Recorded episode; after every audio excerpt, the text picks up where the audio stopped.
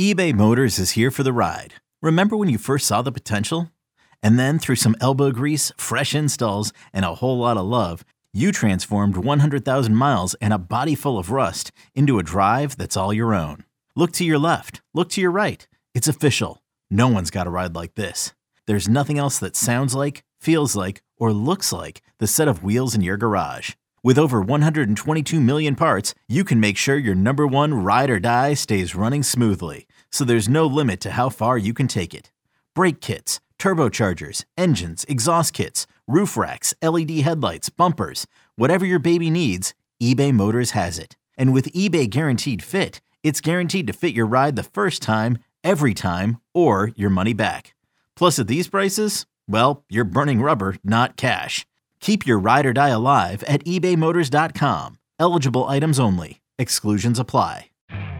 You could spend the weekend doing the same old whatever, or you could conquer the weekend in the all-new Hyundai Santa Fe.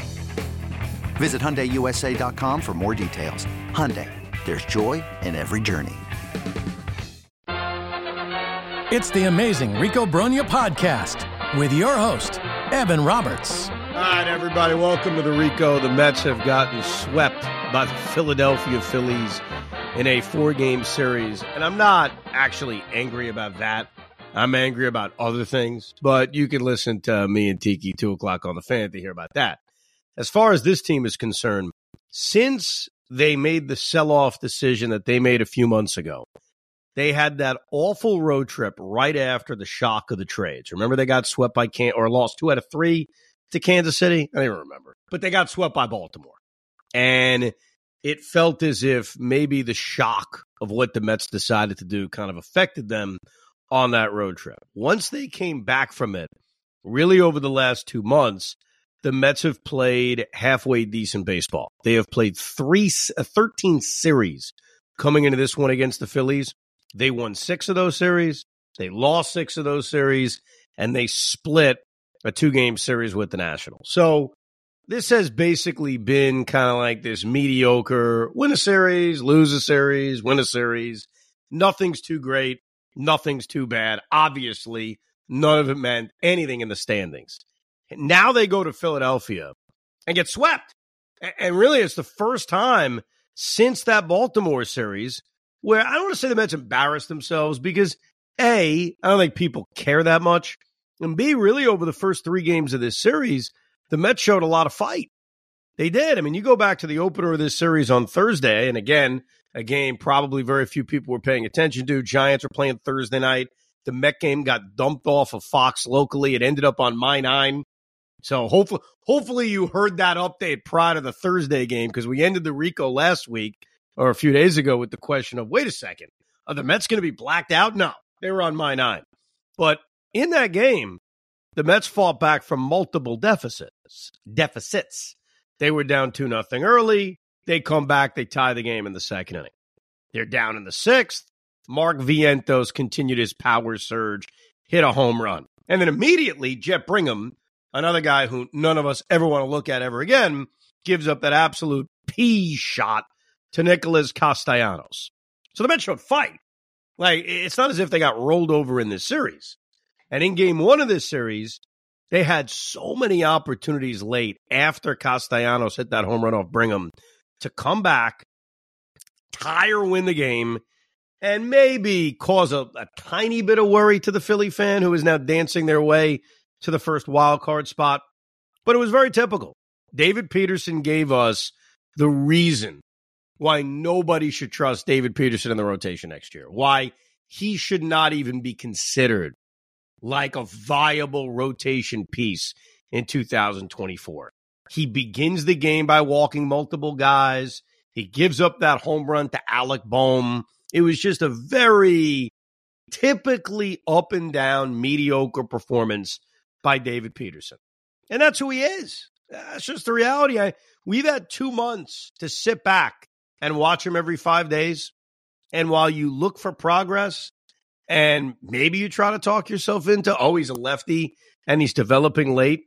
He's the same guy, which is why it's been how many starts? It's been two months. I stand by the same thing I said to you, Pete Hoffman, on July 25th, which is keep him in the bullpen. Let's see what he's got there because I think that's his role in the future. It's certainly not going to be in this rotation, and he's done nothing over the last two months to change anybody's opinion, I don't think. No, it hasn't. And again, like I, I don't even know if I could trust him in the bullpen. That's the problem. And it sucks to say that because, you know, you want to have some sort of, you know, you want to be able to develop somebody. And there's like no pitching prospects. There's no pitching uh talent in our in our in our minor league system right now, which sucks. It really it's not there yet. Well, what's frustrating is that I get that after the trades, you kind of needed to fill out this rotation. And the Mets basically looked at these last two months as that final audition for David Peterson, final audition even for Tylor Megill. And so I, I get that perspective. But the other side of it was this also could have been a two month audition to see what this guy has out of the bullpen. Because to your point, I don't think any of us feel good about him going into opening day 2024 as a lefty piece out of the pen. Like it's just a theory. It's nothing we've ever seen on a consistent basis. So it's frustrating that over these last two months, as the Mets have lost games at times because of their bullpen, you could certainly argue they lost game one of this series because of their bullpen. Jeff Brigham comes into a game and he immediately gives up a home run to Nicholas Castellanos. It's a big part of why they lost. So it would have been nice for the last few months to at least have had a look at David Peterson at the likelier role he's going to have on this team. Now, the end of this game was frustrating. I mentioned they had a golden opportunity in the eighth against Craig Kimbrel. It never gets old if you can rally and beat Craig Kimbrel. Never. That is a guy, every time he does that little lean over thing with his arm dangling, I just want to rip that elbow off. And I know that sounds violent and wrong. Obviously, I don't want to ruin his career or anything like that. It's just it bothers me as it's dangling there. Ah, it pisses me off. And they had second and third one out. He looks like nothing. A, he looks like a vulture. I don't know why. That reminds me of a very vulture like type of thing. Yeah, I don't know what the hell it is. I mean, we're so used to it because we've watched it for a decade. But to his credit, he got out of it. Second and third, one out. Mets down by a run in the eighth. Francisco Alvarez pops up in the infield. Brett Baty ends up striking out. They had another shot in the ninth inning when Brandon Nimmo had that one out double. Ronny Mauricio flies out. And poor Pete. Pete is, he's had a very streaky season. And, you know, we're a week away from this season ending. So we have an idea of where these numbers are going to look or what these numbers are going to look like. But right now, he's in one of those bad streaks.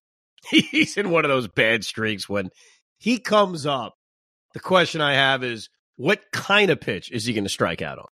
That, that's the only question I have. And he ended the game by striking out. So, really, the long and short out of game one was mediocrity out of David Peterson. Mark Vientos hits another home run. They show a little bit of fight. They lose to the Philadelphia Phillies. Friday night's game, which was on Apple TV, boy, they they were testing us this week. they go from where's the game on Thursday? Oh wait, it's my nine. To now you got to fire up the dopey Apple TV and watch the Mets play the Phillies on Friday night. I thought I'll give him a compliment. It was as good as Tylor Megill has thrown the baseball. I don't say it's good all year. It was one of his better starts of the year. Without, you know, going through each box score, I almost feel irresponsible saying, oh, it's his best start of the year. It probably wasn't, but it was one of his better starts of the year because he didn't have to nurse his way out of rallies every inning, which tends to be the problem for him.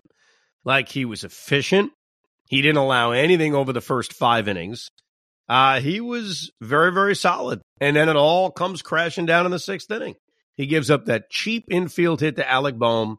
There's two outs. There's two on. He's right there with a chance to get through this inning.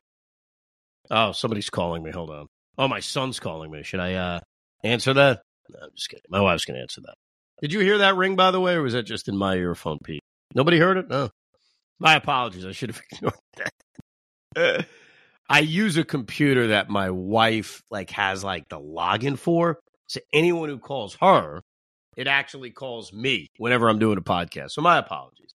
Is it like a Facebook, like Facebook Messenger type of thing? Or like um No, it's uh Apple Apple iCloud thingy. Yeah. iChat. Apple iCloud. Okay. So like if you call her phone, it would also go to your tablet. This happens to me too. Like if someone calls my phone, it goes to my tablet. So yeah. I apologize. I apologize. What was I saying now? Uh Tylor Megill. He's one out away from getting through the sixth inning and giving you this like perfect solid six inning performance. And JT Realmuto, and this was a theme all weekend. How many freaking times did JT Realmuto come up with a big two out or one out hit? And he did it on Friday. It's the three run bomb. They're down three to two. They're down four to two. And Megill overall, you look past, and it's very tough to do this, if you look past the Realmuto three run home run, he was a pitch away from giving you that complete performance. And JT had a great weekend. And Tylor Megill made a bad pitch. And so a Met 2 nothing lead, and Megill giving you six scoreless, handing the ball to the bullpen, all gets thrown in the gutter because JT Realmuto is better than him. And look, the Mets again, they showed fight. This is the thing about the first two games of this series. They go down four to two. And here's our boy Brett Baty. That was a big moment for Brett Baty, who needs to show us something, and he's shown us a little bit over the last week since he's come back from the groin injury. He's hit, and this was his most impressive moment because it's still Craig Kimbrel. You're still down in the ninth inning. You're still on the road in front of 35,000 people. As meaningless as this game may be for the Mets, it ain't meaningless for Brett Baty. And so his game tying home run in the ninth inning was it was something. You know, it's nothing to sneeze at.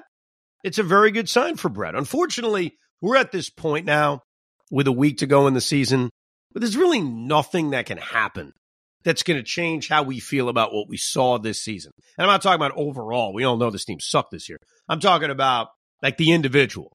Like, I don't know if there's anything Brett Baty can do in a week that's going to make you, Pete, say, hey, that's the everyday third baseman in 2024. I mean, he had a terrible season. So a week's not necessarily going to change that, but I did think that home run on Friday was a big positive for Brett Baty. Well, the hope is, and I know I'm being a douche here, but like the hope is, is that maybe Baty's doing enough that other teams will be like, you know what, I'd trade for him, and we That's could. Where we're at. That's what that no, because you got to think about the big picture. Is we're gonna have a logjam right now. We're gonna have a logjam because I know there's gonna be moves in the offseason, but Mauricio is making a case to be an everyday player, and that means that there's somebody that's gonna either be a bench or go back to the minors next year. Well, uh, we're going to spend more time on this in a little bit. And we'll also get to the athletic article as long as well as the rest of the series. But I think Ronny Mauricio is an everyday player next year. The question is where. That is going to be the million dollar question. And we'll get into it because I think he's looked good at third base. I think he's looked good at second base. Uh, we haven't seen him in the outfield, so we can't judge him on that. But I'm I'm not ready necessarily to look at Baty and just say that's trade bait. What I am ready to say is he had a bad year this year.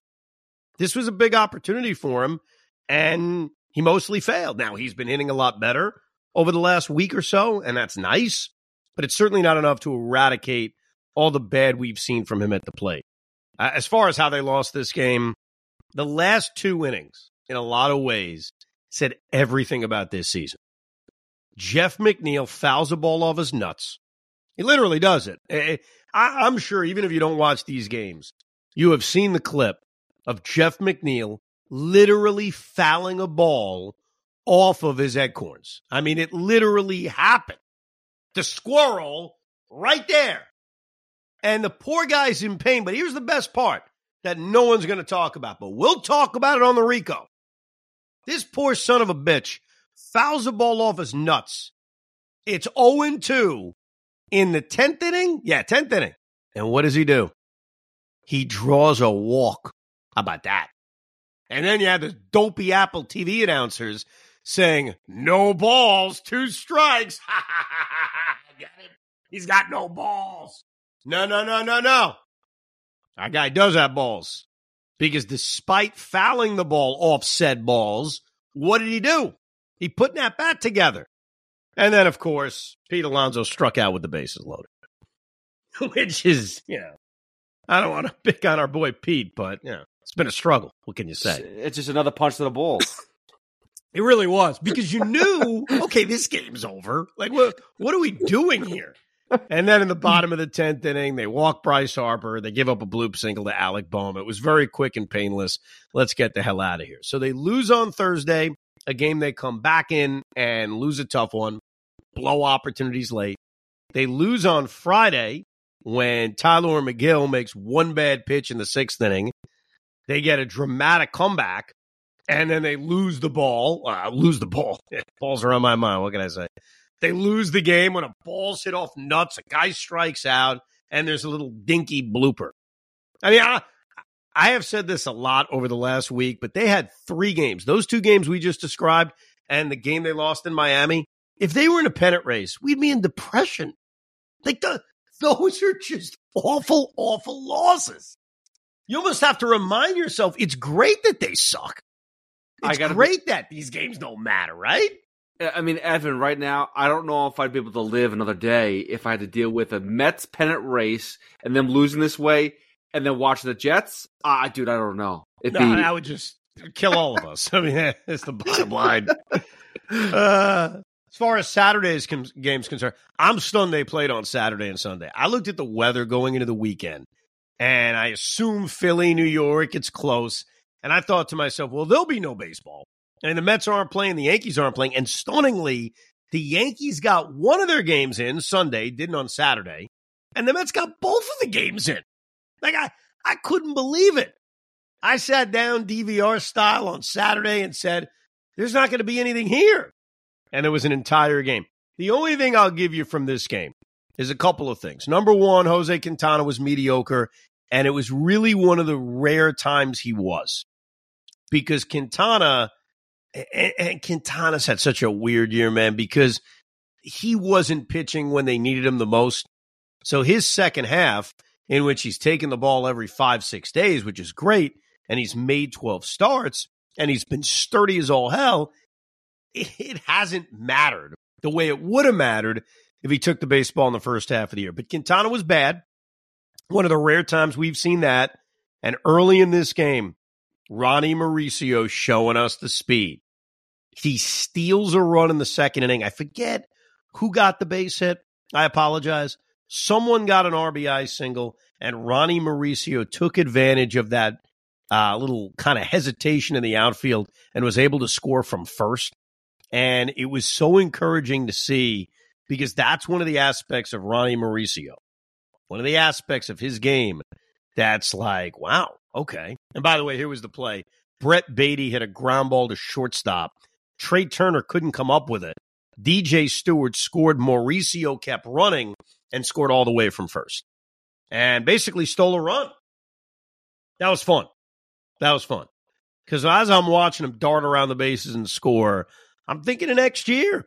And I'm thinking of, wow, wouldn't it be nice to have that kind of power, switch it power and speed in the middle of this lineup? And then the other problem was the Mets are getting their ass kicked. They're down six to two, games over. They come back. It's a game. And then Reed Garrett, another guy, no one ever wants to see him again, gives up a two out RBI single to JT Realmuto right after the Mets rally. Mets lose 7 5. Again, this is a pennant race. Just infuriating stuff. But a couple of minutes on Jose Quintana. So Jose Quintana has made 12 starts. And if you look at the 12 starts he's made in the second half of this year, he is the absolute model of consistency. Model of consistency. He is a six inning, two run guy every five days. And I'll prove it to you very quickly. Here is 12 starts five innings, two runs, six innings, two runs, six and two thirds, three runs, six innings, two runs, six innings, one run, six innings, two runs. Here's the dud five and a third, five runs. That was against the Braves, and we all know something weird's going on with them. Six innings, no runs, seven innings, one run, five innings, two runs, six and two thirds, two runs, and then obviously the dud against the Phillies, six innings, five runs. That is almost a remarkable consistency that Quintana's had. By the way, you add all that up, it's a 3.39 ERA. He does not have a good win loss record. That has a lot to do with the Met offense and the Met bullpen. But I think it's going to be forgotten because of when it's happened in the season. But that is some consistency. That's a consistency that no one else other than Senga was even close to giving the Mets. Verlander wasn't doing that. Scherzer wasn't doing that. And it's your kind of daily Rico reminder that the more you think about it, the Quintana injury may have been the most may have been the most serious death blow to the Mets season than we realize. Obviously, we know about Diaz and Verlander missing the first month and Marte being a shell of his former self. Alon, like we get it. But the Quintana one, especially if he was doing that in the first half of the year, I mean, you heard the whole thing. That is a model of consistency. Let's get through this series so we can talk about real stuff. As far as the fourth game is concerned, they moved it back five hours. Great. Francisco Lindor is running into an out in the fifth inning, down four nothing. That was annoying. Ronny Mauricio at a right-handed home run, first one he's hit at the major league level. An absolute rip shot the sixth inning that sort of made the game interesting. And Jose Butto had his comeback to reality game. We spent a few minutes on Butto last time on the Rico, how unusual of a season he's had with his struggles at AAA compared to these starts that he's put together at the major league level in September. Well, he faced a really good offense and he got beaten up. I, my opinion on Butto is the same. He's in that swingman conversation for 2024. I don't think anything has changed in that regard. Mets lose game four. They get swept. It was perfect that it ended with Pete Alonso making the final out because Pete's been a mess recently. He's been a mess. So the Mets get swept by the Philadelphia Phillies. It's obnoxious. It's annoying, but luckily it doesn't matter. and we're a week away now from being completely put out of our misery. I try to remind myself that as much as it's going to be relieving to end this season, to just have it go away, I'm going to miss it. Like the one thing about baseball that certainly the NFL doesn't bring, you win a game, you get a week to be excited about it. You lose a game, you have a week to beat your head against the, you know, the desk you're sitting at. Baseball's that everyday occurrence. It's a companion. So part of why it's so difficult for me, even if I wasn't doing the Rico, to just stop watching the Mets when they're having a bad year is you spend all of April, all of May, all of June, all of July. Like it's tough to just say, okay, I'm done. I know some people do it. I have a tough time doing it. Now we're going to be forced to do that in a week. And some of us will watch the playoffs and try to get excited about it. And I will watch the playoffs, obviously. I love the MLB playoffs, but it's not our team. It's not our guys. It's not our frustration. And now our frustration is a week away from ending. This episode is brought to you by Progressive Insurance. Whether you love true crime or comedy, celebrity interviews or news, you call the shots on what's in your podcast queue. And guess what? Now you can call them on your auto insurance too with the Name Your Price tool from Progressive. It works just the way it sounds. You tell Progressive how much you want to pay for car insurance, and they'll show you coverage options that fit your budget. Get your quote today at progressive.com to join the over 28 million drivers who trust Progressive. Progressive Casualty Insurance Company and Affiliates. Price and coverage match limited by state law. Another day is here and you're ready for it. What to wear? Check. Breakfast, lunch, and dinner? Check. Planning for what's next and how to save for it? That's where Bank of America can help. For your financial to dos, Bank of America has experts ready to help get you closer to your goals. Get started at one of our local financial centers or 24-7 in our mobile banking app. Find a location near you at bankofamerica.com slash talk to us. What would you like the power to do? Mobile banking requires downloading the app and is only available for select devices. Message and data rates may apply. Bank of America and a member FDIC.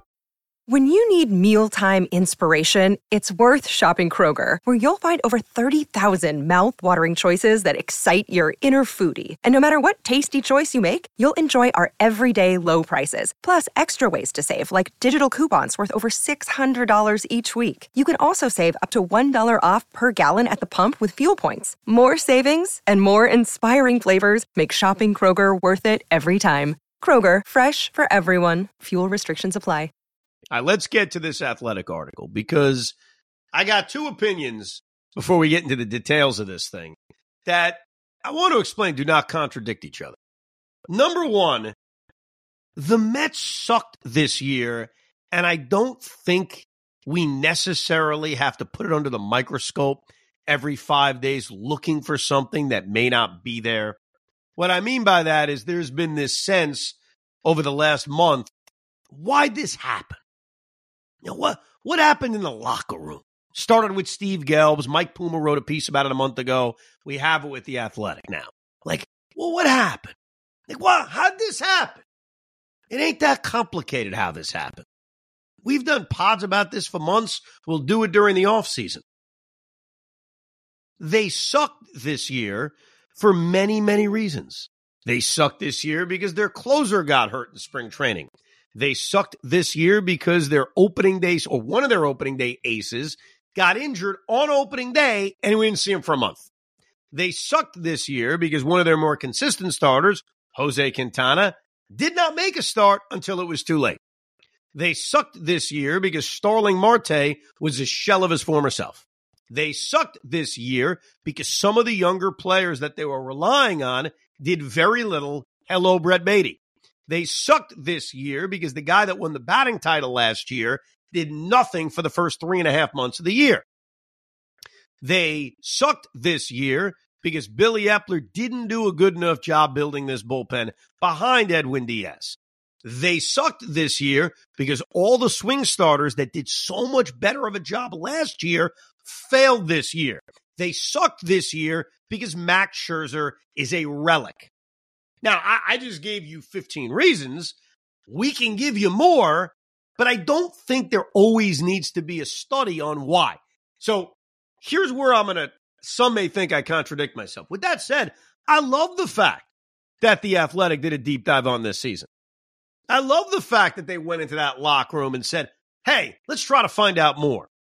Because it's not going to make me change why this team sucked. But again, when you watch a team every day, you want to know as much about that team as humanly possible. Like you want to know what they were thinking about when they embarrassed themselves in Detroit. You want to know what they were thinking about as they were swooning in June. So I love the fact that Sammon and Britton wrote this article. Britton or Healey? I get the Tim's confused. I apologize. W- whatever.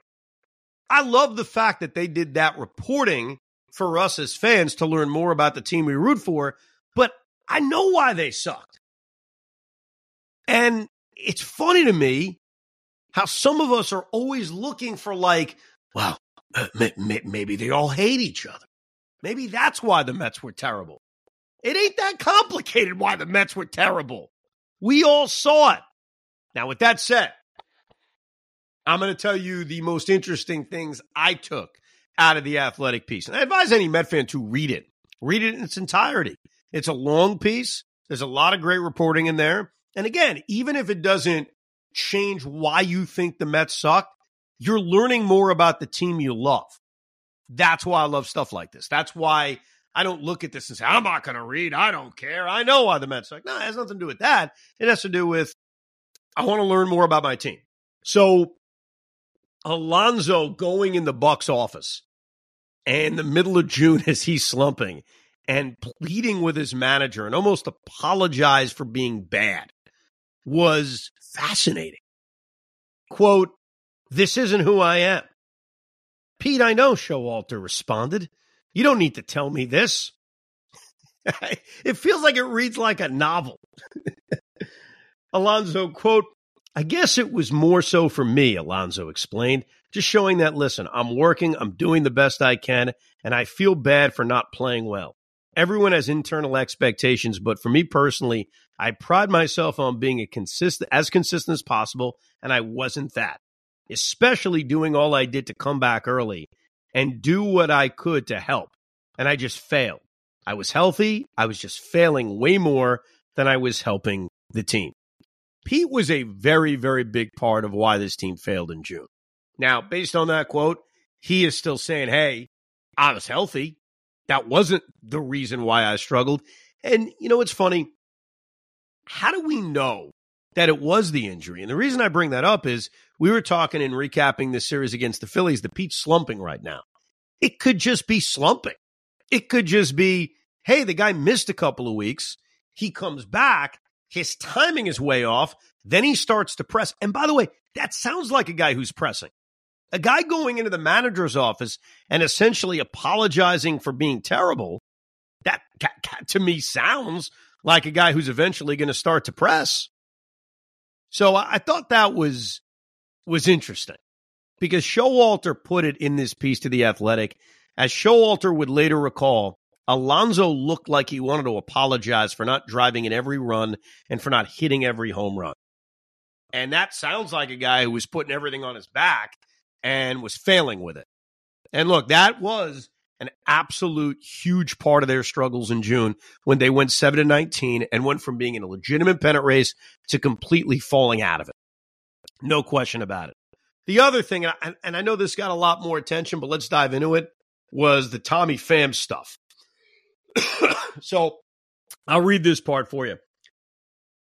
Lindor had held himself accountable after every crushing loss during a prolonged slump of his own answering every question from every reporter every day.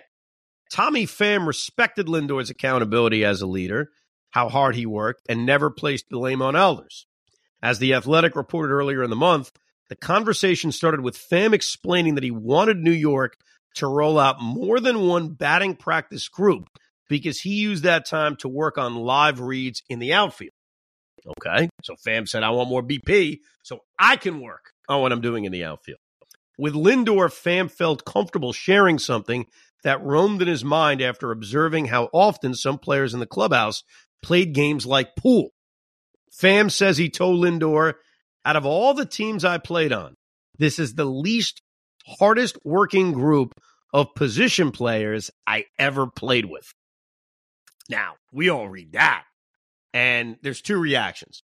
Number one, you want to attack Tommy Pham. Because that, that's what we do sometimes. You attack the messenger when you don't like the message. Now, we need to be fair about this and take a step back. Tommy Pham has been around Major League Baseball. He's been on a bunch of teams. I know everybody likes to cite the fight that he had or the slap in the face he had over fantasy football, but I don't believe Tommy Pham would just pull that kind of comment out of his ass. He genuinely felt as if the position players in this locker room was, quote, the least hardest working group of position players I ever played with. Now, because that's his opinion, doesn't mean it's true, doesn't mean the Mets were a bunch of lazy bums. But when you have a season like this and you have so many guys underachieving, you read that comment, and some of us will say, Is that why we sucked? were guys not working hard? Now, this continues and it's important. Opinions varied on the subject. Per Pham's recollection, the players at the restaurant because he went out to dinner with Lindor, Alvarez, Eduardo Escobar, were three of the names of the guys that were there. In further explaining his comments later, uh, I'm sorry, the players at the restaurant seemed receptive to what he had to say, which I'm taking as the extra batting practice stuff. In further explaining his comments later, he added that he had a lot of respect for the work ethics of team leaders Francisco Lindor, Pete Alonso, and Brandon Nimmo. Okay. Now, here's where your brain goes next. So Tommy Pham is saying, least hardest working clubhouse of position players I've ever seen. If you decided not to take A, choice A, which is bash Tommy Pham and say he's got no credibility, he can go F himself. Your second branch is who's he talking about? He's not talking about Lindor. Clearly, he's saying this to Lindor, unless he's trying to send him a message. So now we get clarification that there's some lazy bums in the Met locker room, but it's not Lindor, it's not Alonso, and it's not Nimmo. So naturally, we all start playing the checklist game, which is okay. Let's play this game. So it's not Lindor, it's not Alonso, it's not Nimmo, it's not Eduardo Escobar. He was at lunch with him during this meeting. It's not Francisco Alvarez. We've heard how hard he works. And again, he too was hanging out with Tommy Pham. So it comes down to all right, he thinks Jeff McNeil, Brett Baty, and Starling Marte are a bunch of lazy, and Daniel Vogelbach, bunch of lazy bumps. Did you jump to that conclusion, Pete, when you heard that? Uh, along with Mark Canha as well. Don't forget about him. Mark Canha's yeah. got to be in the, in the lumped in that group. But yes, that's exactly the, Jeff McNeil was numero uno on that list. Yeah. Uh by the way, the next quote in the article was Jeff McNeil countering this by saying, Guys are super professional around here. We go about our business and everybody comes ready to play and does what they need to do. I, you know why I, I believe Tommy Pham? I believe that's a, an opinion he had. But it's also like, who is he to say what a guy is doing enough of? You know what I mean? Like, I, I think I work really hard at what I do how can I judge how hard other people work? Like, I can only judge what I see. It doesn't mean I see everything. You know what I mean by that? Like, I, I respect that that's his view of it, but we also can't take it as the gospel. And that's not my way of attacking him. I'm not attacking Tommy Pham. Again, genuinely, he probably looked at some of the guys in that room and said, ah, they're playing too much pool. They're not working hard enough. But he also doesn't have his eyes on individuals at all times. Just like I don't have my eyes on Pete all the time. I can't say, ah, Hoffman, he don't work hard. How the hell do I know what you're doing like 75% of your day? So I, I, I respect his honesty, especially in this piece, for even saying that. But we also have to realize that we can't take it as the gospel. But here's the thing, Ev, and there was something glaring the entire season, and you ran down the 150,000 reasons of why this team sucked. One of them you missed, though, was overall the fundamentals. Like the Mets seemed like they were not sound on defense the entire season. They just seemed like they were missing something. They weren't locked in the way they were last year. A little bit on offense too, just making some bonehead, you know, plays and and, and running mistakes, et cetera, et cetera. But like that was a clear sign, and you're gonna tell. Then you hear Tommy Pham say, "Yeah, they guys guys didn't work hard." It goes, "Well, Eureka, we figured it out. You guys are lazy. And you literally, you literally did this to yourself. You could have gone out there worked hard and you chose not to. Did Jeff McNeil fall off a cliff this year because he was lazy? I don't know. No, I'm not saying the answer is definitely no. What I'm saying with Pham is not that he's 100% wrong, because again, none of us actually know. It's more, we have to take a comment like that and just not treat it like, well, he said it. That must be it. It's interesting information. Maybe it is why Jeff McNeil fell off a cliff.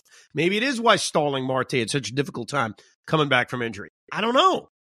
But I think when a guy makes a comment like that, you got to take a deep breath on it. I thought Lindor's quote of, hey man, thank you for teaching me how to work hard again was a very weird quote.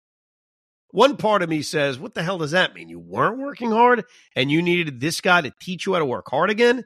The other part of me says, that's Lindor just trying to be nice.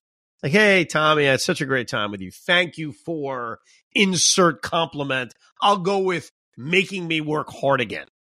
A very, very strange quote. I hope Lindor realized that that quote does not make him look good, even though Pham respected his work ethic. So again, if we're taking his comments to mean all that much, uh, he respected Francisco's work ethic.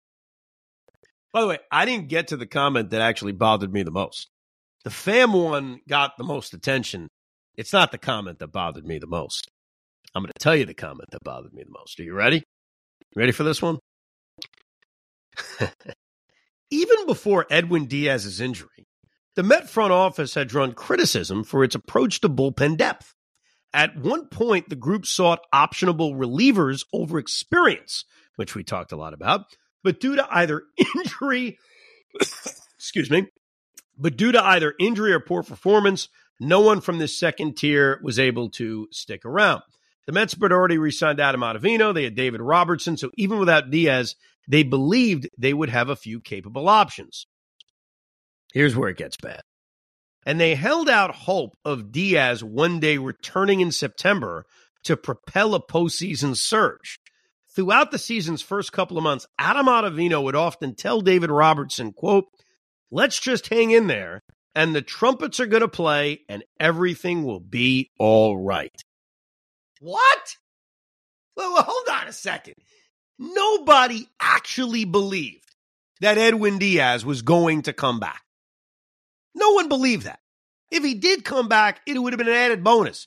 And you're telling me that in the midst of this season, throughout the season's first couple of months, so that sounds like through April, May, and June, Adam Ottavino would tell David Robertson, who was great, by the way, till he got traded to the Marlins, hey guys, we should just hang in there because the trumpets are going to play and it's going to save us?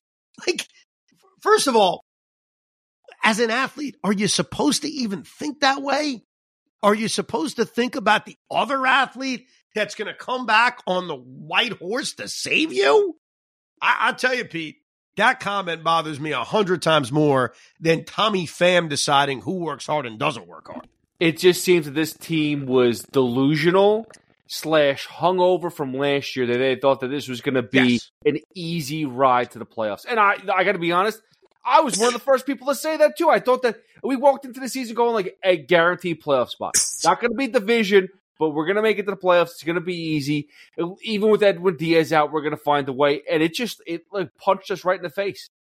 You you nailed it. By the way, I think you summed up my biggest takeaway from this piece was in general the Mets thought this would be easy. In general, they thought we'll be fine because this piece really starts in Detroit where the Mets are like, oh man, why are we struggling? Yeah, what's going on? And you could almost tell like there's this sense, at least presented in this piece, a sense of we'll be fine. What's happening? Like we're really good. What's going on? And they almost thought it would be that easy. And obviously it wasn't. It was not easy. The other thing that's pushed in this is the idea that a lot of the mental mistakes, the Mets' poor play, and the high amount of rule violations in the early weeks were because of the rule changes and because of the fact that the locker room was never together in spring training because of the World Baseball Classic. Only the Astros and the Cardinals sent more players to the WBC. So having this roster in a world in which there were new rules, and there were new rules, was not ideal. Unnamed Met. The World Baseball Classic really hurt us. Buck was really good last year with getting guys to buy into philosophies and culture and carrying that into the season. He tried to do it in the last week of spring training, but I didn't feel like we were in sync. So the excuse of guys were away for the WBC, and that's an unnamed Met. Here's an on the record Met, Brandon Nimmo, calling it BS. Quote, as far as the way spring training went, we had a bunch of professionals who understood how to play the game and what to do. Maybe it took a little bit of time, but I don't think you can argue that because we went seven and three on that early West Coast trip. April was not an issue. And I, I, was thinking the same thing. Anytime I hear WBC, guys not being around, the rule changes, the Diaz injury we get. We all know how important Edwin Diaz was to this team last year and how important he would have been to this team this year.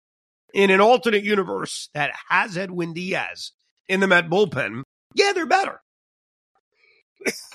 I think we all know that.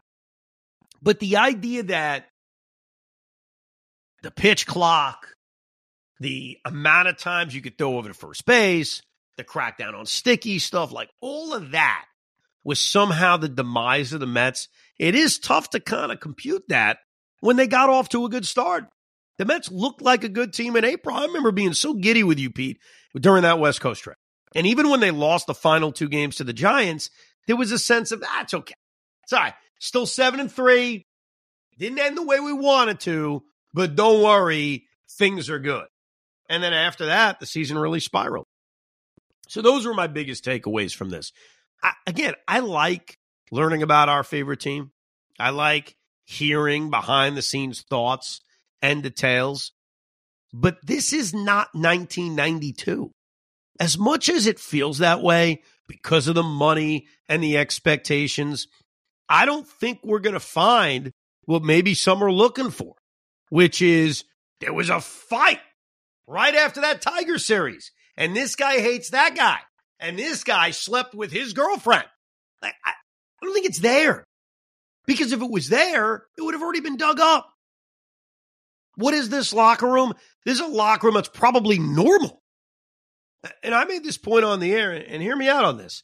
If you had a bunch of really good reporters deciding to dig in on the Milwaukee Brewers clubhouse, don't you think you would find probably similar things? Yet the Brewers are going to win the NL Central. So no one's digging into the locker room. Nobody gives a rat's ass. When you lose, you're always looking to find something. And if there is something, it's always great to hear. Like, look, that Ottavino line, if that's the mindset a lot of Met players had or this organization had, that's a problem. I'll admit that. If you're walking around waiting for a savior, that's a problem. If the Jets are saying, look, Aaron Rodgers is coming back in December, we'll be okay, that's delusional. And that's a problem. So the Mets suck this year. There's 150 reasons why. We're going to have so many podcasts going through every freaking reason why this team was terrible. Oh, I can't wait for that, Pete. I'm so excited. Evan, the one thing I will say though, and I just just listen to reading, you know, hearing you talk about the article and just in general, there is a, a major disconnect and divide in the locker room from and some things that we had weren't discussed, like the whole McNeil and Lindor card thing. Like it's stupid, it really is. But I just think that these people are are, and I got to be honest, they're human beings. They're they're they're not tight. I think that they I don't think they're a very tight team. I really don't. I think there's some groups that are are tighter than others, but as a team, they're not gelling. And that's something that that that showed. You had the pitching staff, the elite pitchers that weren't as talkative as they normally were. Uh, you had Lindor McNeil. McNeil thinks he's getting a car over some some passing comment that Lindor. We made. don't know though if he really cares about that. You know what I mean? Like may- maybe he does, but we have no evidence that like he, He, actually cared about it because he, br- he cared about it because he brought it up.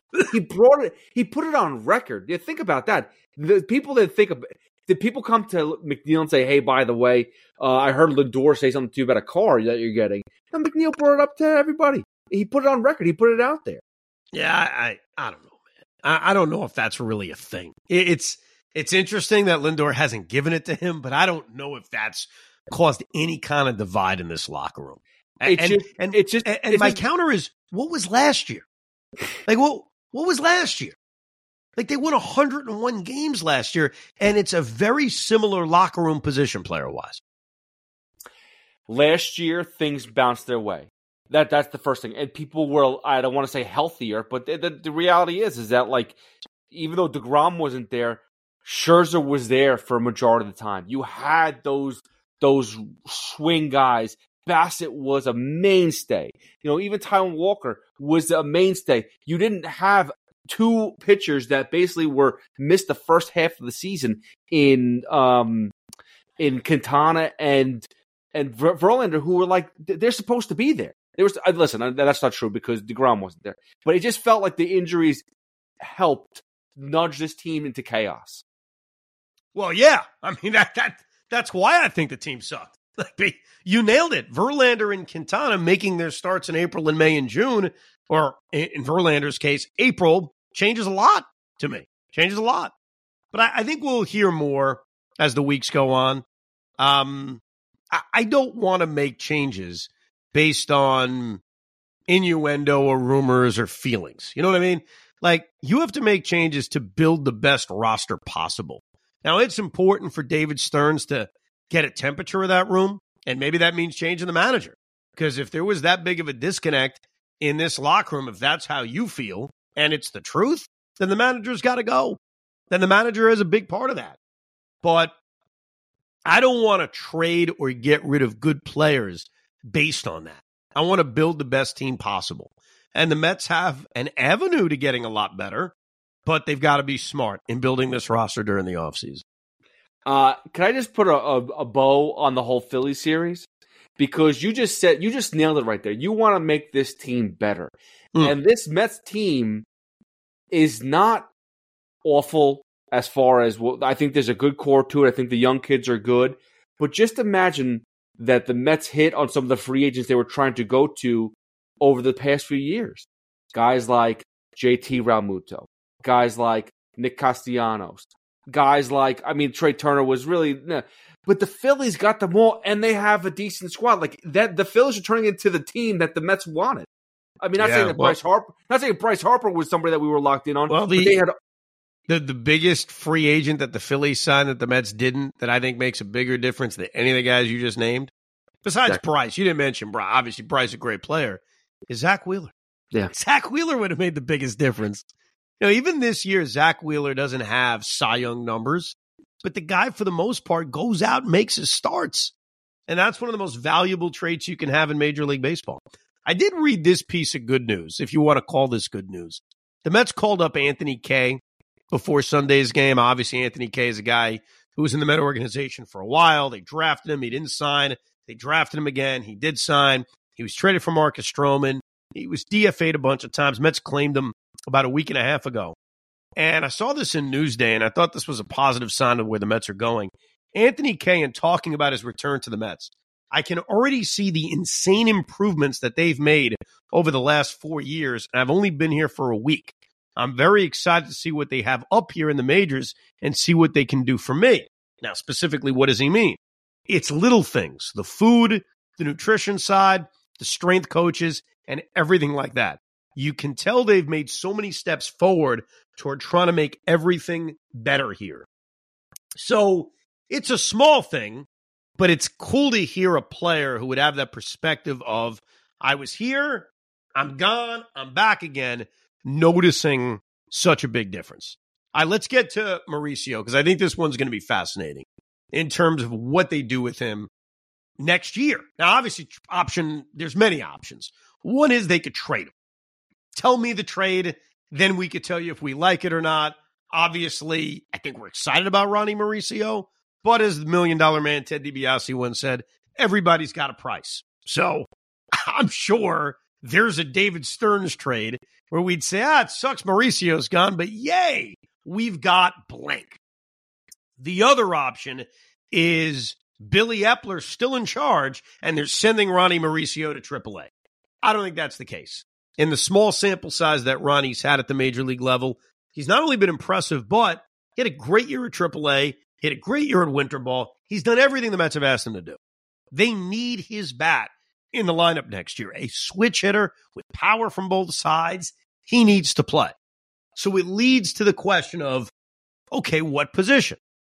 Now, one of the options is, and this was an email sent to us at the Rico B at gmail.com that I think a lot of people are going to have, and it came from David.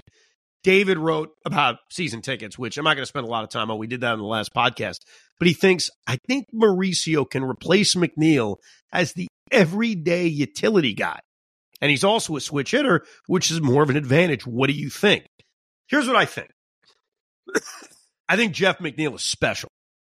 The ability to play right field and be great at it, the ability to play left field and be really good at it, the ability to play second base and be really good at it, the ability to have no idea where you're going to be position wise and have it not really affect you is an amazing trait.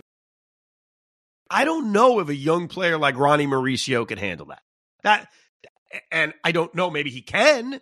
I've seen young guys do it. Miguel Cabrera, very early in his career, bounced around multiple positions before he finally settled on third base and then first base. But with a guy as young as Mauricio, in theory, David's right. Like in theory, boy, wouldn't that be ideal? Third base, second base, left field, DH. Yay! He plays every day. It's a different position every day. I don't know if that works more times than not. Jeff McNeil has spoiled us. It's a part of why McNeil's value is probably greater than we give it credit for. So when we talk about the locker room, if you say, well, just trade Jeff McNeil, locker room will be fine. You got to remember the value he brings by that ability. The ability to play second base at a high level, left field, right field, like depending on what's happening around him, health, young players coming up, free agents, Jeff McNeil could be an everyday player at one of three different positions, maybe four, if you stuck him at third base.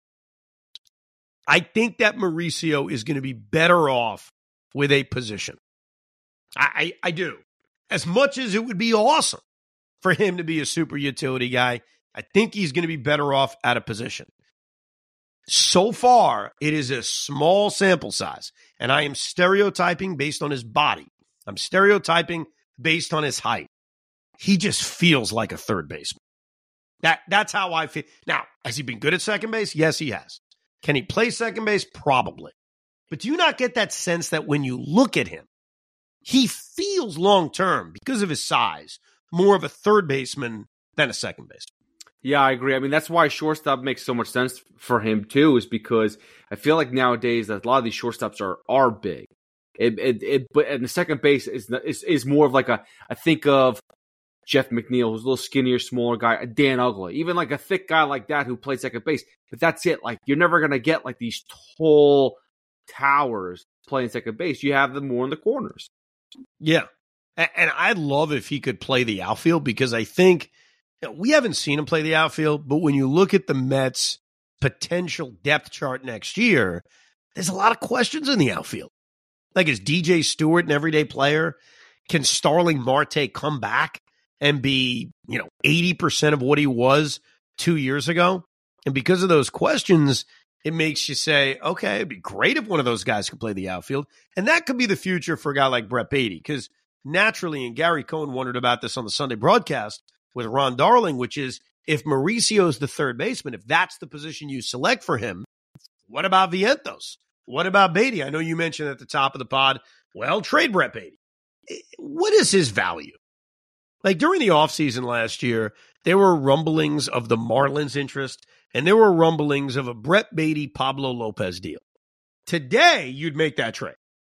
Today, you'd say, yeah, I get a middle of the rotation starting pitcher who makes his starts every five days. Done. But during the offseason, we didn't want to make that trade. You know that. You didn't want to make that trade. So is this year enough for you to accept the lesser value of what Brett Baty has? Well, here's the thing, though, right? Like, if you're, uh, we just made a trade for, for, a bunch of prospects, and a lot of these guys are similar positions. That not everyone's moving to the outfield. Not everyone can move to the outfield. Guys like Vientos and Baty, I'm sorry, they have more of a short leash for me because I want if I have to have a pick a quicker trigger finger as far as when do we cut ties with these guys to see what the younger kids have. I I'm I'm more for getting the Acuna Acuna's to come up sooner or later. The, the the the young kids that they just traded for, see if they can come up sooner and not have Baty and Vientos block them for the next three or four years and be like, wow, they they sucked. We, we they kind of were who they who we thought they were. This is a really long term hypothetical because I'm sure during the offseason we'll have a hundred different options for these positions. But right now, middle of September, late September, if I told you opening day 2024, Ronny Mauricio is the third baseman, Jeff McNeil is the second baseman, Pete Stoll here, Lindor's at shortstop, and I told you DH, the plan is a platoon of Brett Baty and Mark Vientos. What would you say? Uh, is Vogelbach on the team? First of all, yeah. first question. Um, I, I'm not thrilled. I'm not. I'm not thrilled because again, you have two guys that haven't proven anything yet, and where if there's someone in free agency or trade that can be that everyday guy, and you don't have to worry about well, let's get this guy versus lefties, this guy versus right, righties. I, I just want to just put somebody in there who can play every day. I would be willing to take the gamble on Baty, Vientos, and any of the younger players that come up next year, though. I'm not sure if Jett Williams is on the major league roster next year or Luis Angel Acuna is on the major league roster at some point next year. Uh, I don't know if those guys get here. I'd be more willing to risk youth in the lineup and just use all my money and assets to improve this rotation and improve this bullpen because I think it's so far and away the priority. But we'll have a lot of time to do this during the offseason. Uh, final week of the season has arrived. They've got six games at Citi Field. The Marlins Tuesday, Wednesday, Thursday. The Phillies Friday, Saturday, Sunday. Uh, I guess it's just going to be final turnaround with the rotation. Lucchesi on Tuesday. Kodai Senga's final start on Wednesday. David Peterson on Thursday.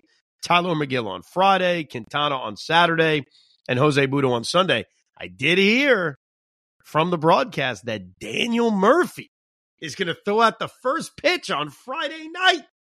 Yeah. I'm excited. I'm excited to go to the Citi Field, go to the Citi Field, to go to Citi Field a few more times because listen, man, once it's over, it's over. It's a very long off season. October, November, December, January, February, most of March. That's half a year of not smelling the grass and the hot dogs and the popcorn and the dog manure from the when the puppies come on Fridays, whenever the hell they come, bark in the park. I'm going to miss that crap. So it's our final uh, chance to get out the Citi Field. Have you told, because like uh, Anthony, my youngest, just realized I told him, I was like, listen, you know, this is the final week for baseball. Like it's gone. He's like forever. I'm like no, not forever, but you know, not until baseball season starts up again. He doesn't re- like this is the first like real season he's been locked in on. By the way, both teams. He's a Yankee fan. They didn't make the playoffs either. it's not going to be a good sign for future reference. But um, that being said, though, it, it is. It's an everyday thing, and he hasn't accepted it yet. Is, does Jet understand the fact that there is a finality right now? Yes, he's already moved on to who are we rooting for in the playoffs? How are we handling that? And I said, you have to listen to the Rico. We're going to do a whole Rico about our rooting interests and who we should root for and root against. So that's only a week away, by the way. I mean, we're we're basically here. Final week of the year. We only have two more Ricos that recap a series. And then we'll recap the season, look at the off season, and do all sorts of fun stuff. You can email the pod anytime, the Rico B at gmail.com. The Rico B at gmail.com. By the way, standings wise, the Mets now have I think it's the seventh worst record in Major League Baseball. Remember, they have to be in the bottom six to not have their draft pick go back 10 slots. But even if they're in the bottom six, or even if they're not, it doesn't matter because there's a lottery. So they could jump the number one or they could fall back. So, yeah, very, very confusing. Feels like the NBA all over again. But we appreciate you listening and downloading. I'll be on the air two o'clock with Tiki, Pete, and the middays with BT and Sal. Thank you very much for listening to another edition of Rico Brogna. We hope you enjoyed this episode of the Rico Brogna podcast. It's amazing, isn't it? Make sure you download it now to keep it on you at all times.